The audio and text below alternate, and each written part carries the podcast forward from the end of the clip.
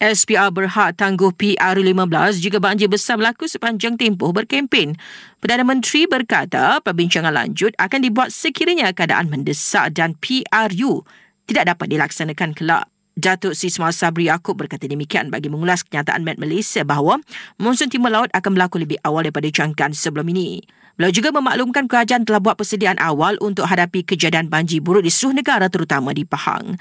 Dalam perkembangan berkataan, Met Malaysia mengeluarkan amaran hujan berterusan bagi sejumlah kawasan di Kelantan, Terengganu, Pahang dan Johor mulai esok hingga Jumaat ini.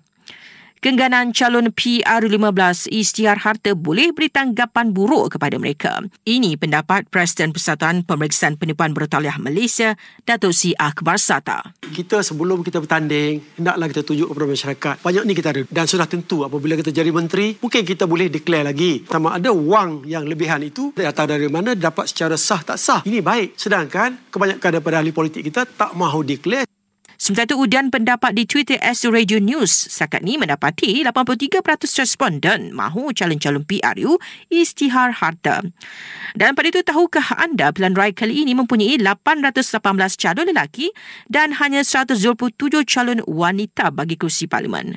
Lari laman Instagram Astro Radio News untuk lebih banyak fakta menarik mengenai PRU 15 polis buka lapan kertas siasatan dan tahan empat individu kerana pelbagai kes dan kesalahan berkaitan pilihan raya di seluruh negara.